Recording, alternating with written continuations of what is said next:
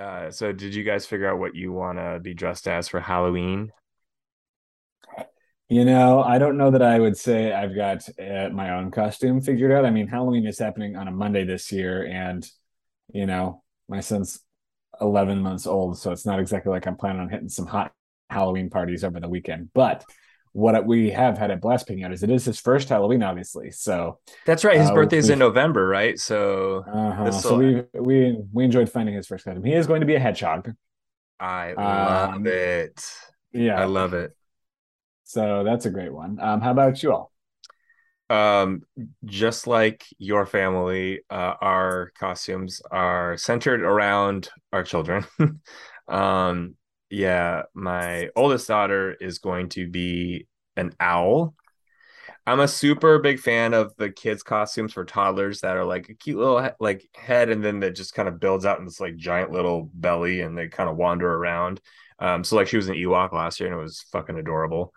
Um, and then so she's going to be an owl, and we talked about maybe like making our younger, our, our who's an infant, like another bird, and then like I might be a tree or something. But I said no, let's make Helena be that's our that's our two year old a um, Hedwig, and then I'll be Harry Potter, Sarah can be Hermione, and we're making our youngest daughter. Uh, we're putting a little like um, ginger cap on, and and she's going to be Ron Weasley. I thought you were going to say Dobby. that would be good too. Yeah. I don't know. I think it'll be fine. This is like the third time I've been Harry Potter. I already, I already got the tie. I got the wand. I have a scarf. It's easy to do. You can do a scar. It's too yeah. easy. Yeah. Absolutely. I just had to buy some glasses. Some there you go. Yeah. yeah. You're all set. Well, I hope everybody else is picking out their Halloween costumes and getting prepped because it is the season. Should we jump in? Oh boy, here we go. Let's do it.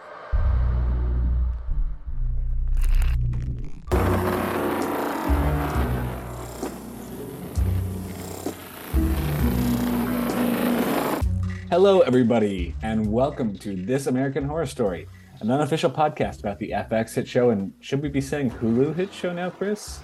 American Horror Story. I am your host, Tyler Moss, here with my co host, Chris Husted. What's up, everyone? Welcome back. Season 11, NYC. Here we are. Well, welcome back. Uh, season 11, that's right, NYC, AHS, NYC. Uh, we just watched um, both episodes one and two of the new season of American Horror Story. It seems as if they will be releasing back to back episodes in a five week sprint. So it is my time, 12:45 a.m. on was Wednesday night, is now Thursday.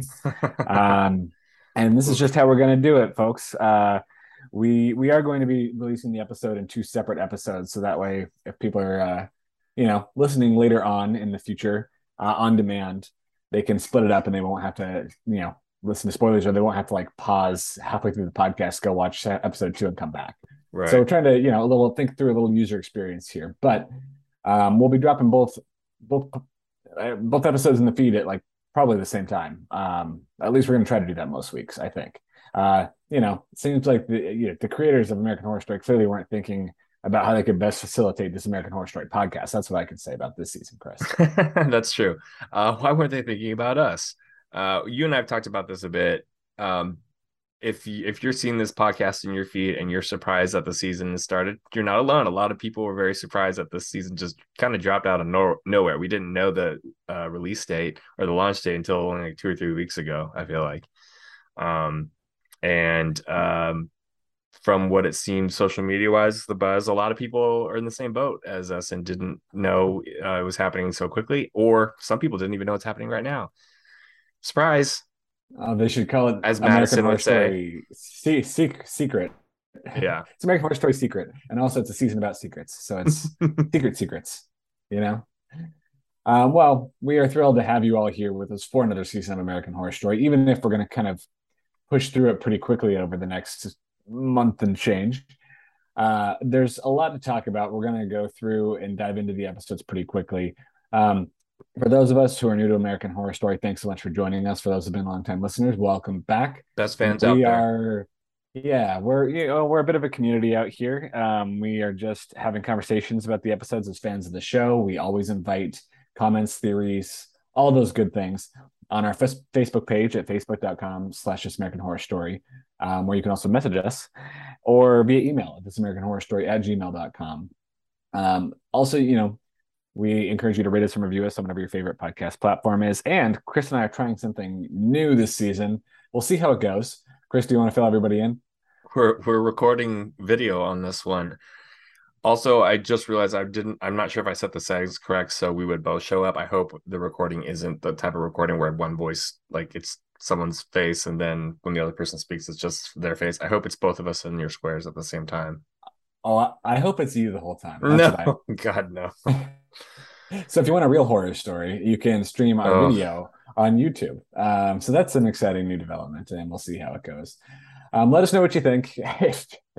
um, and if we don't hear anything, we don't see any views, then we'll we tried. It's not worth the effort. But hey, you know, we've tried new things around here.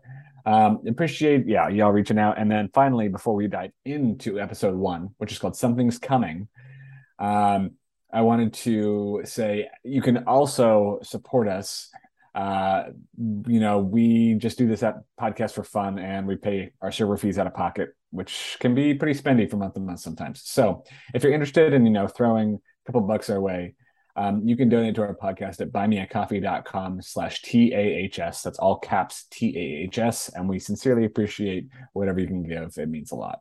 Um, and if you can't, or, you know, that's not a big deal at all. We're just pleased to have you here. Um, I do want to thank Mark and Michelle, who both sent us uh, some background material on this season over email before this started. So Ooh. that was great.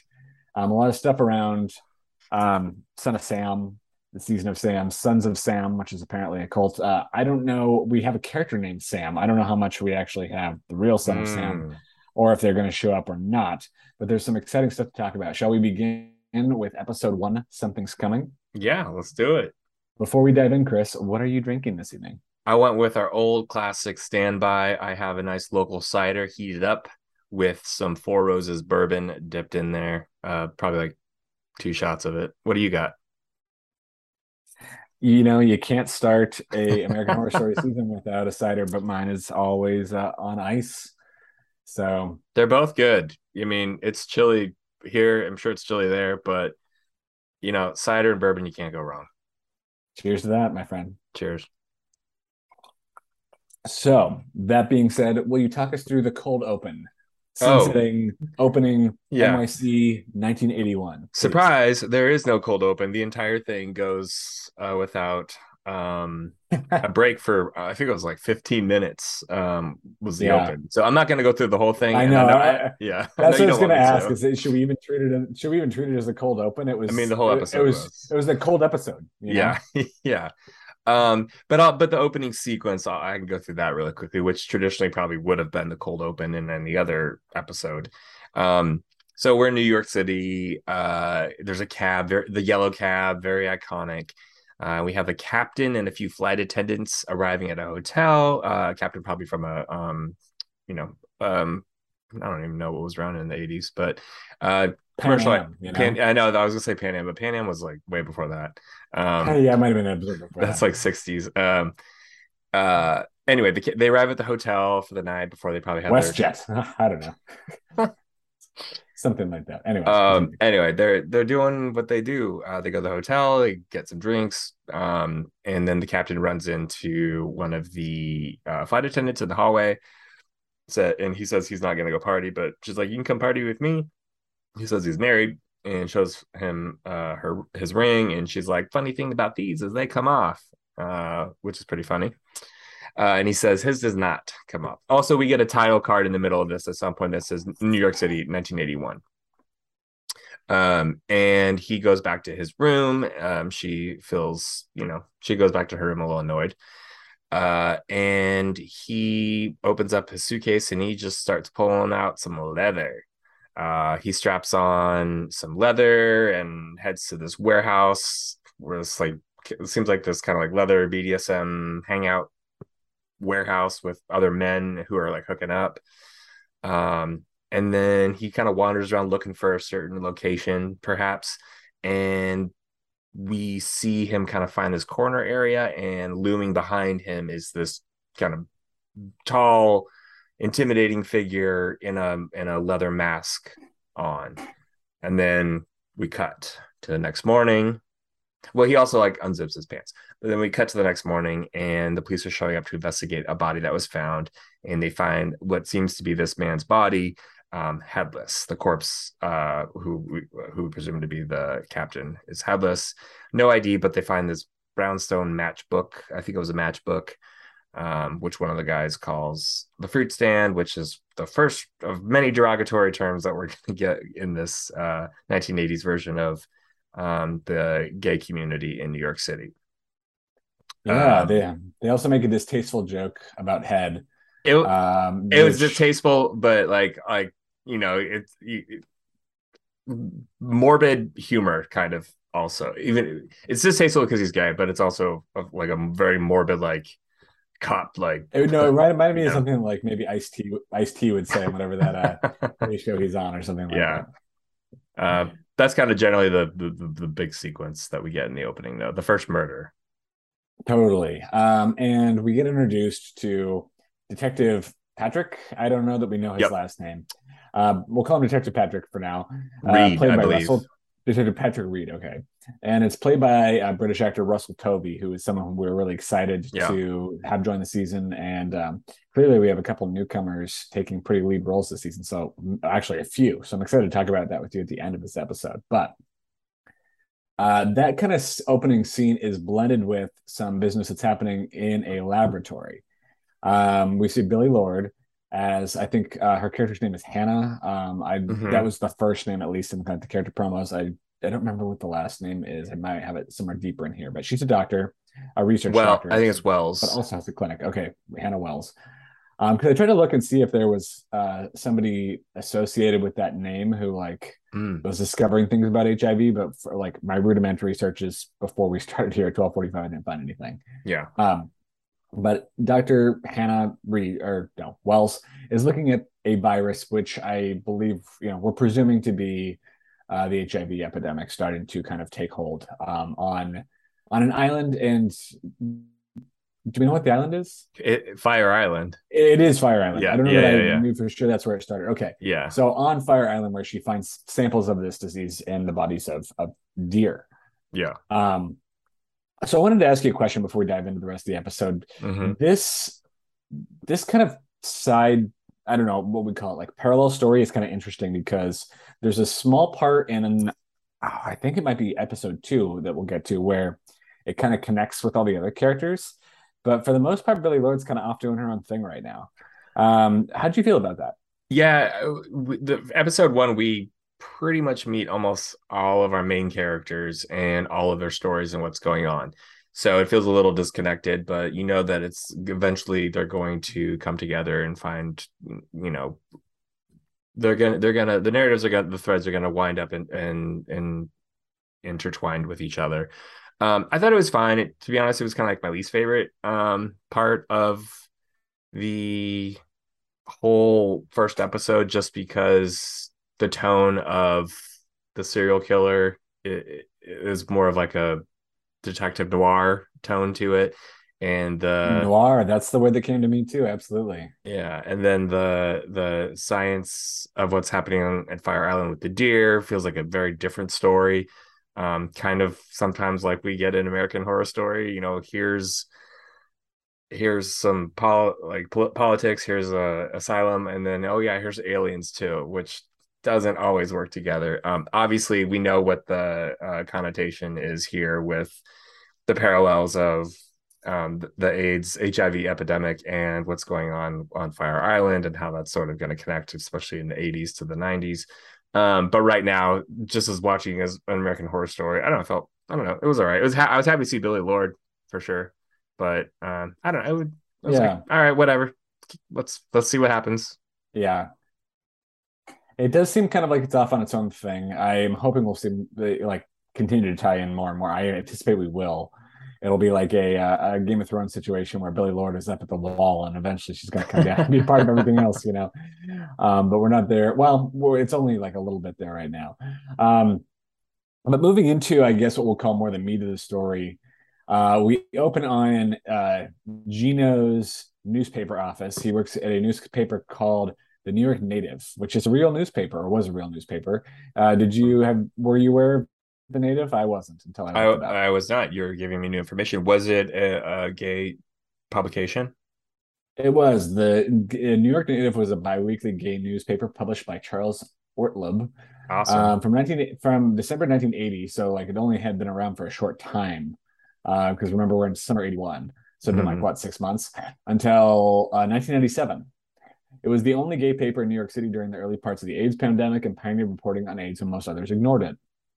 The paper subsequently became known for attacking the scientific understanding of HIV as the cause of AIDS and endorsing HIV slash AIDS denialism. Mm-hmm. So interesting, um, yeah, obviously, and um, we we have Gino, who's played by uh, I always forget how to which last Joe Mantello, mm-hmm. Mantello, yeah, Joe Mantello, um, another newcomer to American Horror Story, uh, who is getting a complaint lodged to him by a group of gay women who it seems are displeased that the newspaper is only only really covering men, right? Uh, we see them show up a couple times, and among those is Sandra Bernhard.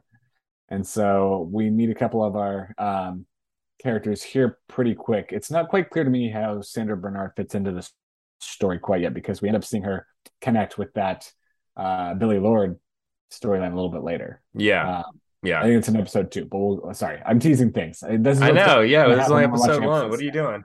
ah, I gotta, I gotta erase my memory, right? Yep. But anyway, Gino gives some more context about the newspaper and the fact that, you know, he's a gay man writing about issues that affect gay men. And specifically his focus is about how they're being hunted and killed throughout the city. So we're getting that context very early on that he pushes through. Um, obviously, especially after you know the sequence of events of what happens to him. Uh, we also learn that Gino is in a relationship with Patrick. Um, and we begin to source the tension between them real quickly here because you know patrick is a cop gino is a journalist which inherently there speaking for, from as you and i being on having been on that journalist side would be a mm-hmm. really tough relationship as you know Patrick is unearthing things that Gina, and you know, they're having these candid conversations about what's going on, and Gino isn't allowed to publish them. Yeah. Um, or if he did publish them, you know, it would get Patrick in really big trouble if it was tracked. Right. Right. But there's a lot of talk too about how prejudiced and corrupt the crop, excuse me, how prejudiced and corrupt the cops are in New York City.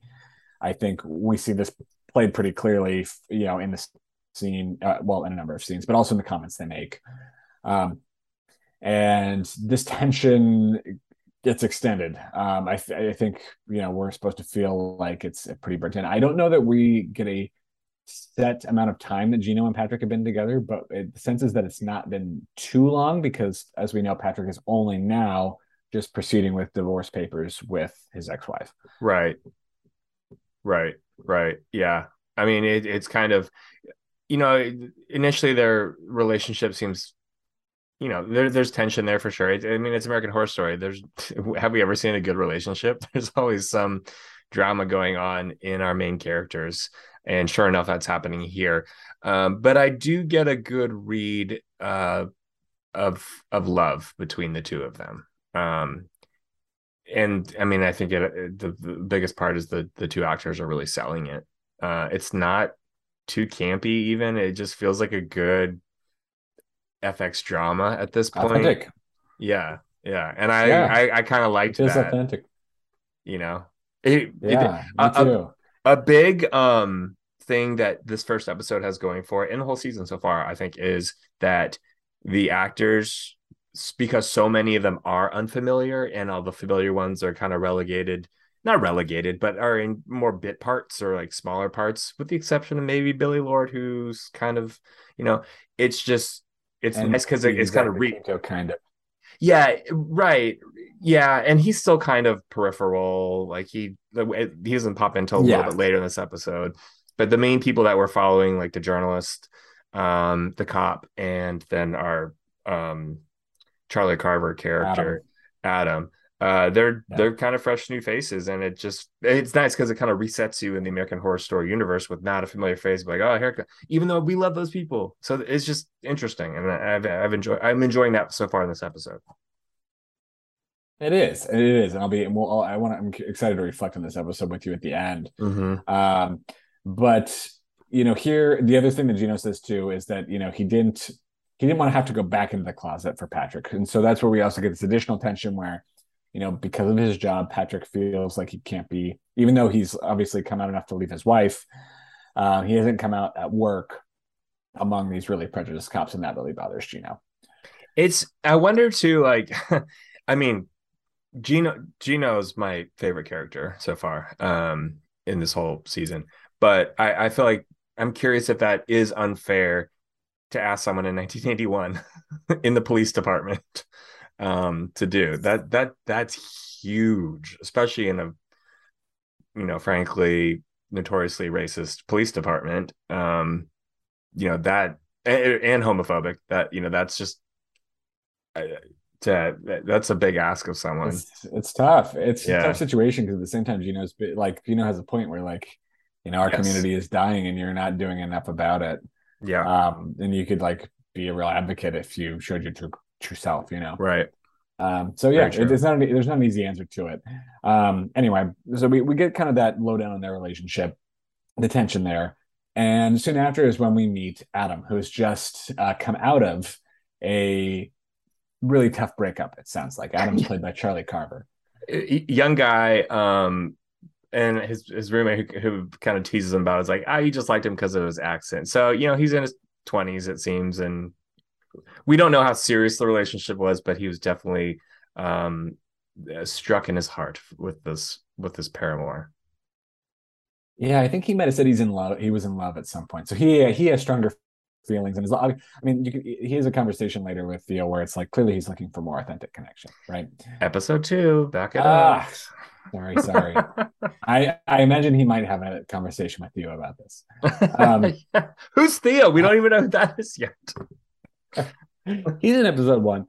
Um you know his friend sully wants him to get out of the house cheer him up go out in and experience life. But uh, he takes him to central it's central park right? Where this is taking place? Yeah uh, yeah imagine. that's what i'm assuming um, yeah. where really they're just kind of cruising for hookups. Uh, adam's not interested in this but sully clearly is.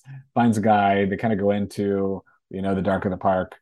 Um, everyone else leaves and adam's just kind of there in the mist on a bench by himself um, which is pretty creepy. When all of a sudden, uh, a kind of like Bane from Batman looking dude, which I mean, the guy that we saw not too clearly in the warehouse, yeah, uh, leather mask and everything, super buff, comes is like standing in the mist, um, and I mean, clearly Adam feels threatened and runs for it. Uh, he calls for Sully. Sully runs to go find him and disappears.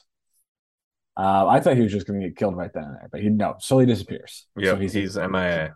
Mm-hmm. Adam goes to the NYPD, describes the uh, Leatherman, which is we you know we learn is a term um, that comes from this era, which obviously we all know as American Horror Story fans very well. From uh, I mean, it was Rubber Man. It was Rubber Man in season one, but there's clearly yeah. some uh, parallels there. In my notes, I kept calling him Leather Daddy because that's also kind of what my reference point would be. I Big, yeah, Big Daddy Leatherman. I mean, yeah, there's a couple yeah. different names for him here. It's a very um, common thing we all know these days, but what back in then, back in 1981, it probably wasn't as, or it was just coming into its own. Mm-hmm. Um, but of course, Adam is interfacing with Patrick and is is like openly pissed at Patrick for not caring more about this, without at this point knowing that Patrick is also gay. And so there's obviously some irony happening there yeah. as Adam kind of yells at Patrick for not doing that for the gay community. Yeah. Um, and then, you know, Patrick does, to his credit, try to get some internal investigation going on. And he wants to leak the story to the media, actually, about um, the recent killings. But our chief of police, played by Kal Penn, uh, Chief Mac Marzara, I believe, basically says he doesn't think it's a pattern and, and doesn't want him to leak it just yet. Um, what did you think of Kal Penn's performance? it's it reminds me of um, a police chief you would see in a Marvel movie uh, or a Marvel TV uh, show more so.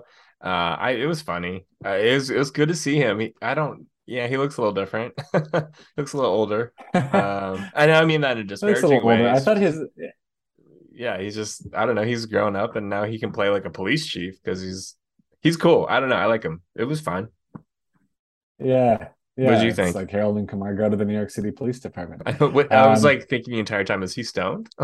yeah. Uh, I thought that his New York accent was kind of funny. I don't know that I buy Really? it yet. Yeah, we'll we'll we'll see over time if I buy it. I don't know that I buy it yet.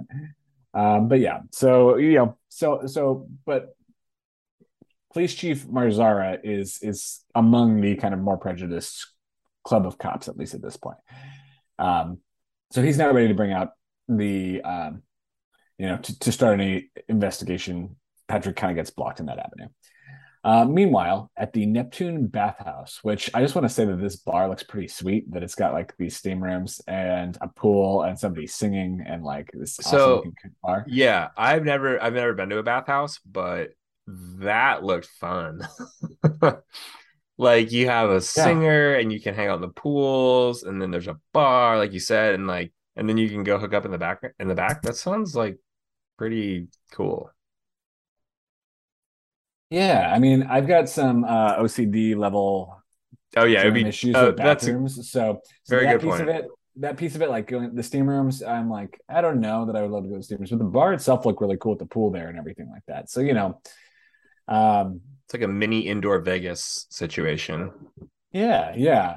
Um, but we get a little bit of Patti LuPone's, who, who's Kathy, whose Yeah. character's name is Kathy. I'm not sure based Who's- on this if she will just be a kind of a, a singer. Uh, I don't know. Patti LuPone, who's just been hired to sing a song or two every episode in the background.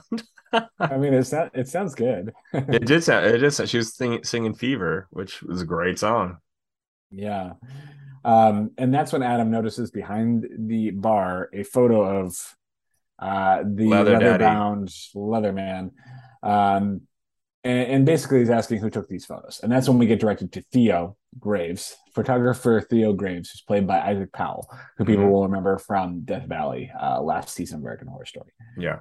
Um, overhearing Adam, Gino, who's also at the bathhouse, approaches him to give his phone number in case you know he ever wants to come tell the story, um, and you know have the paper, I guess, help amplify the message. Which hmm yeah, so so we have to remember that yeah, Adam has Gina's phone number at this point in time. Uh, Adam goes the next day or sometime soon to visit Theo's photo studio in person because Theo, after this point, had wandered off with somebody into a steam room. Um, and this is when Theo's assistant first like prompts Adam to do coke, but I think he says it makes him shit his pants. yeah. uh, this is the first of much coke that we see throughout these first two episodes Very eighties. piles of it everywhere, especially uh, in the vicinity of Sam, who we'll meet in a few minutes. Uh, but Adam goes in to ask Theo questions about the guy in the leather mask. Um, we learn a little bit about Theo's art. Uh, he says some things like, you know, he likes to expose the perverted and what everybody else sees as beautiful. Uh, and allows Adam to ask him some questions as long as he agrees to be photographed while doing it. Makes him take his shirt off, all that kind of stuff. Very pervy. Mhm. So Theo describes this muscle guy as somebody named Big Daddy, who he, he says he doesn't know the real identity of and hasn't seen in years. But he gives Adam a little bit of a lead there. Uh, soon after, I don't remember if Adam was still there, but I think it's after Adam leaves. maybe. Adam kind of gets shooed away. He's like, "Hey, put your shirt on." Yeah. And that right, and that's when Theo's boyfriend shows up, who we who is played by Zachary Quinto. We learn his name is Sam, and we learn. And I was a little confused about this at first, but I think we pretty quickly get the vibe that he basically wants Theo to be shooting Porn. like dirt, yeah, porn, like dirtier stuff. Who he sells to sounds like pretty high dollar clients, Right, right. We see it later in I don't know if it's this episode. Oh, with the stool with the stool thing. Um, Yeah. Um, but yeah, he he he essentially we get the the gist of their relationship, which is they're boyfriends, but he's Sam is also supporting Theo, and he needs him to shoot more of these porny um photo shoots so he can sell those. Uh, but Theo has an artist's heart, and he gets pulled away, and he wants to do more of what he was kind of explaining earlier to uh, to Adam. Right. Um, and then, of course, they keep hitting a giant pile of coke on the table as they're talking through this scene. What a life. and this is the first way. I mean, I think Theo talks about a coming darkness, and this is kind of. I mean, we get this message a lot in these first two episodes about some kind of coming darkness, Yeah. something coming. Yeah. You. Um, you know, we revisit Gino and Patrick back at their condo, where Patrick sort of offers a weed peace pipe to Gino, uh, and explains the fact that he, while he can't, you know, leak the story because the, you know, Kal Penn won't allow it, he can ask Gino some questions. Um, and he asks him, he asks him about kind of the handkerchief traditions, right? Like what the different Hanky code. and this is because we should we should backtrack and say they find the head.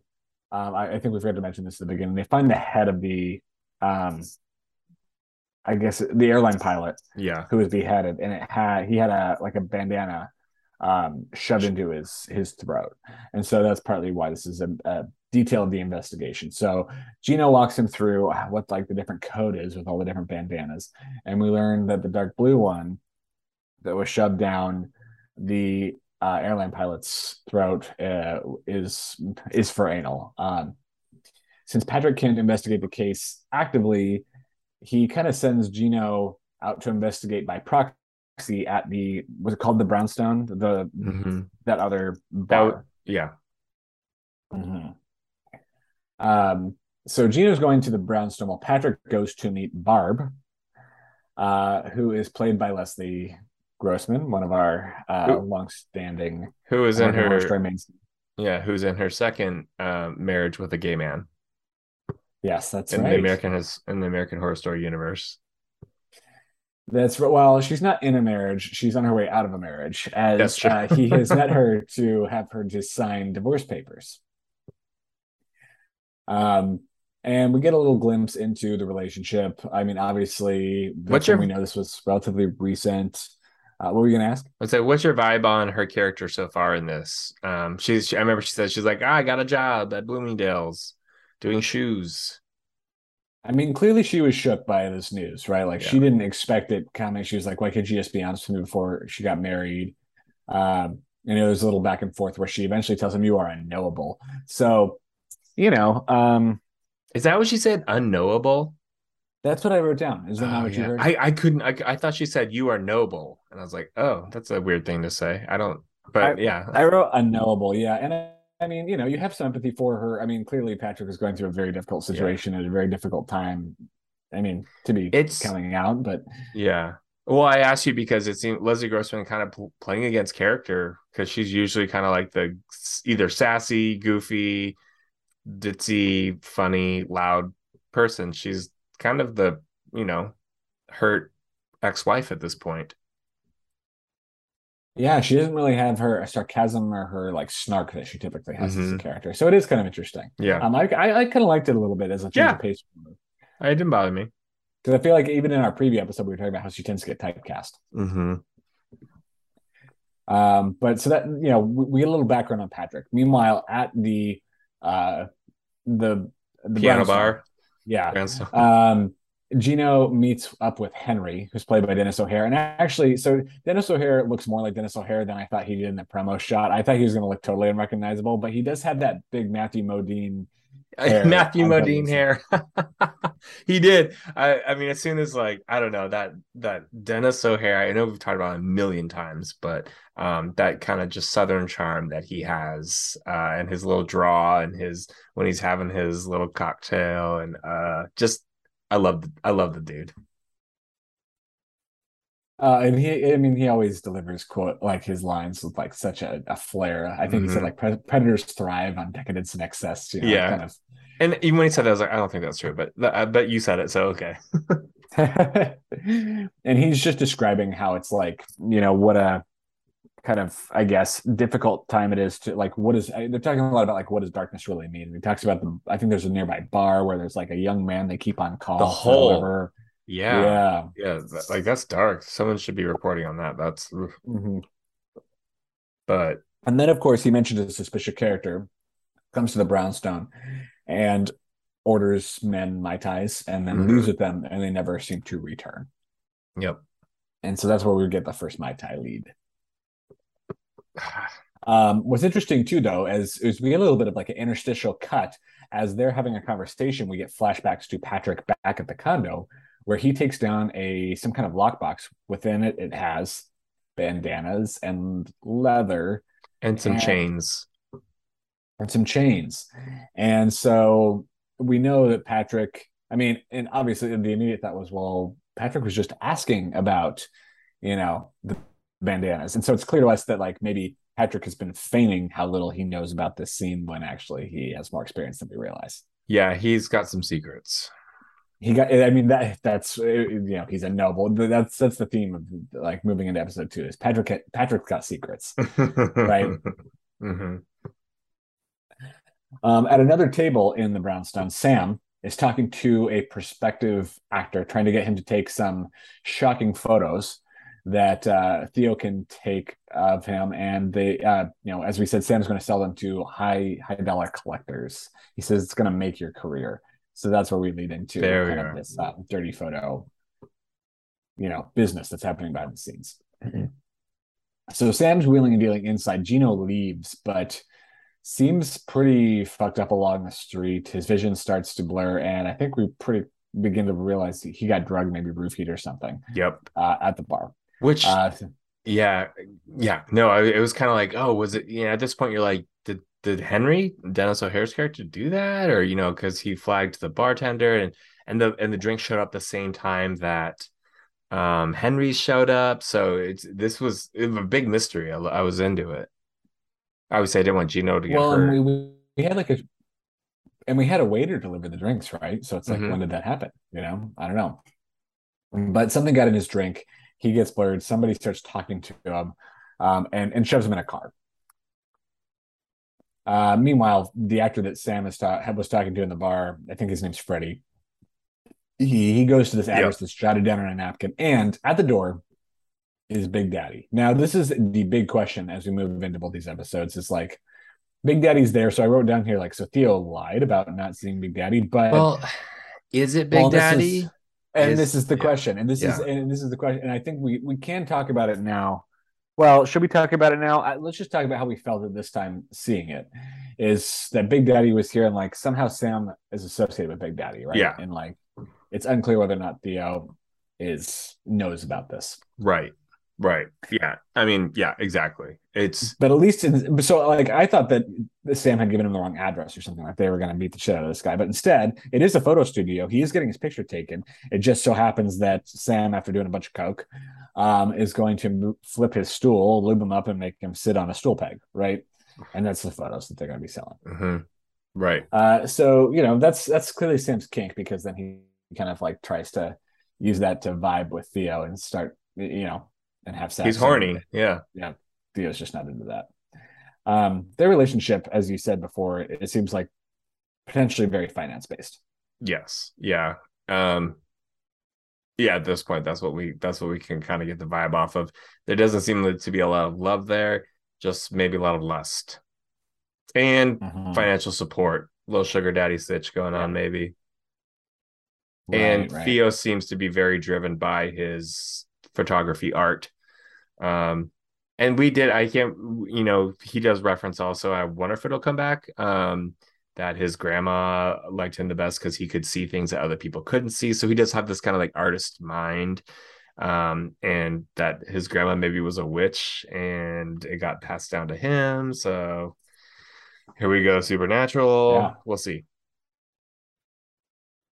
Well, and so there's kind of two two quick scenes to end. One happens back at the bathhouse where Theo has, I guess, asked Adam to come meet him there to tell him that he learned Big Daddy is dead. Right. From Apparently. Sam. From Sam. And this is when we get confused a little bit. So then it's like, well, Sam lying to Theo. Uh, you know, I think we just don't have a clear vision at this point in, in time.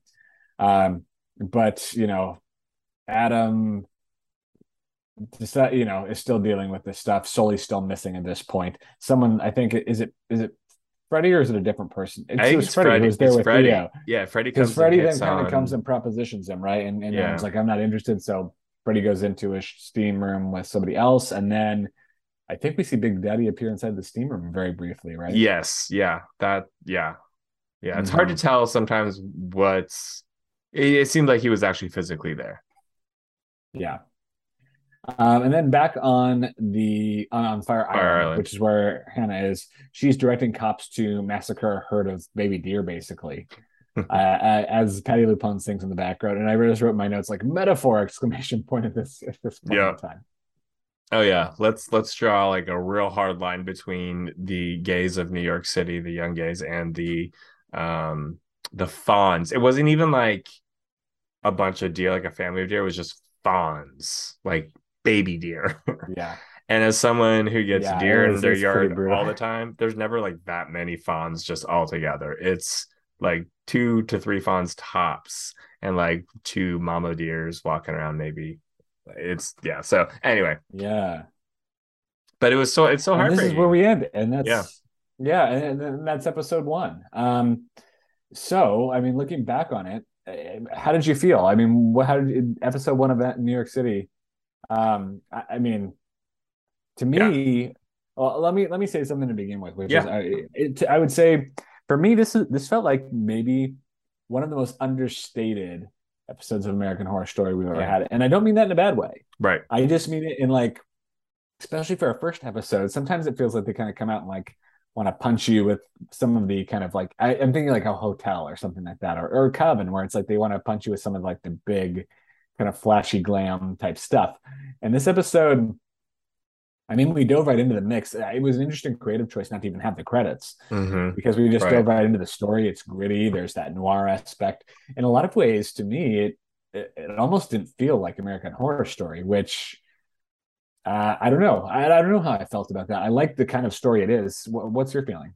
So um, I agree. Uh, we've already discussed like the big like through line from or draw uh, connection from what's going on with the deer to HIV. And like everyone had theorized that that's what the topic probably was going to be. And it seems like that sure enough, it is that. So that aside, I feel like I wasn't watching American Horror Story, and that's a good thing and a bad thing. Um, the good thing is, like I said, with all the new character act, or the new actors playing these characters, it felt different, and I was kind of surprised, and I enjoyed that, and not like being like, oh, when's Jessica coming out, or when's where's Francis at, and where's those like like killer lines that they're gonna, you know, classic Ryan Murphy snark and sass that comes through.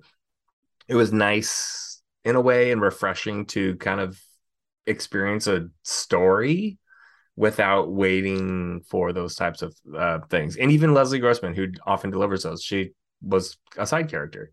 Uh, and Patti LuPone just saying it was it wasn't trying to like force a lot of stuff. So I actually did appreciate that. Um, that being said, and this is my question to you to kind of flip it is if you had watched this episode and not known that it was American Horror Story, but just like a new TV show, would you have treated it differently? Would you have thought diff- like would you have enjoyed it more?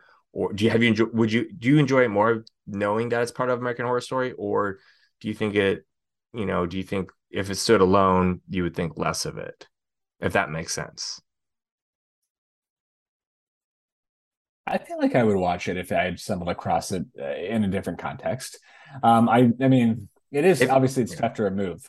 I think for me, it's like I partly I admit that part of why I'm appreciating it is because hey, we're in season eleven. You have to come up with new approaches and new concepts. And right. It does feel like something a little bit fresh which I appreciate.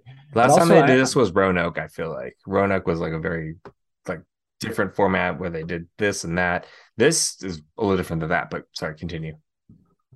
Yeah, yeah, and I, I mean, it, I get what you mean though. Is it's like kind of like testing out a new, a new kind of approach, a new concept, and I don't know. I, I felt like it worked, and I I'm like curious to follow the story and see how things come together. And like we're le- I'm learning more about this time period, about things I didn't really know um, about you know what gay culture was like in the you know early 80s and stuff like that which is a real inflection point for a lot of different things.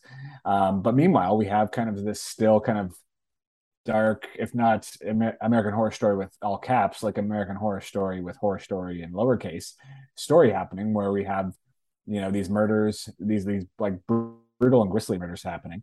Um, we have this disease that's preparing to proliferate um, and it's, I mean, it's kind of interesting too, even though the you know hiv story is like a, a, little bit separated from everything else like if you're watching this and didn't know what hiv was like it feels ominous right? It feels like a pandemic some kind of something's happening. Feel that yeah. in the air? Yeah. That's true. That's i kind true. of like how how they're teeing that up a little bit. Yeah. So also, i really enjoyed it. Yeah.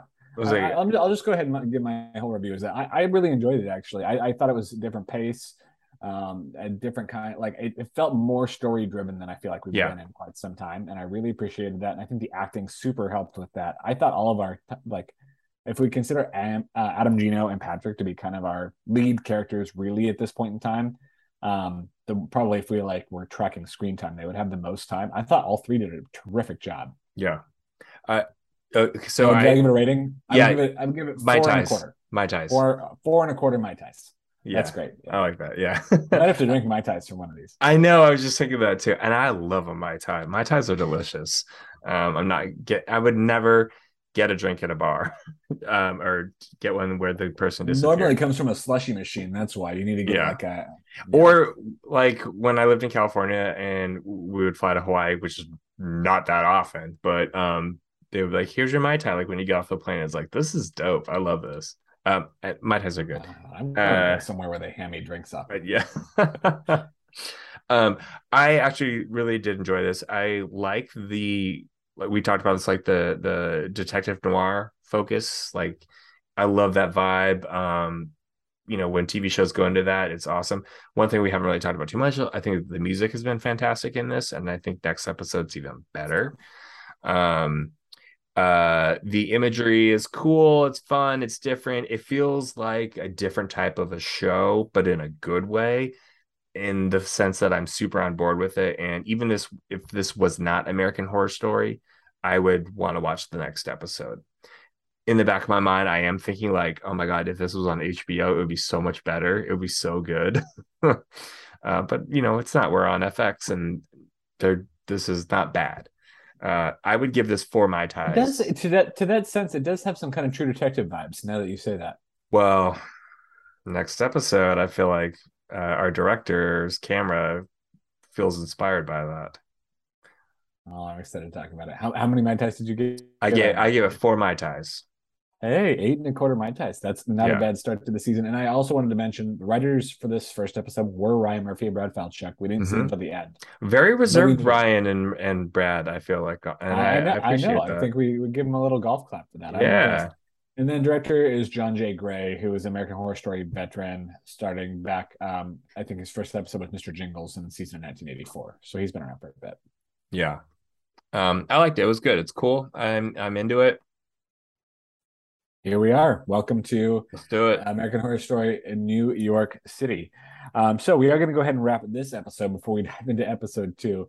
So as always, want to say thanks to everybody for listening. Want to uh, well, I, I don't think I'm even well. Okay, I am going to encourage folks to, to reach out to us on Facebook and yeah. on uh, email at this American Horror Story at gmail.com or facebook.com slash this American Horror Story. Um, Chris, where can people find you between now and whenever they listen to the next episode? right here at my desk. Uh, I'll be on um, Instagram and Twitter at Chris. You said Chris with a K. What about you, Tyler? Uh, I will be on those channels as well, somewhat passively, but I'm there. And um, I guess we'll now probably be on YouTube at This American Horror Story podcast. I don't know that we know Yeah, we will we, see. We need to make a handle. Maybe. Yeah. We'll see if that's available. well, look, check out our Facebook, and we'll you know. We'll post a link. Yeah, that's right. All right, everybody. Uh, until next episode. Happy hauntings.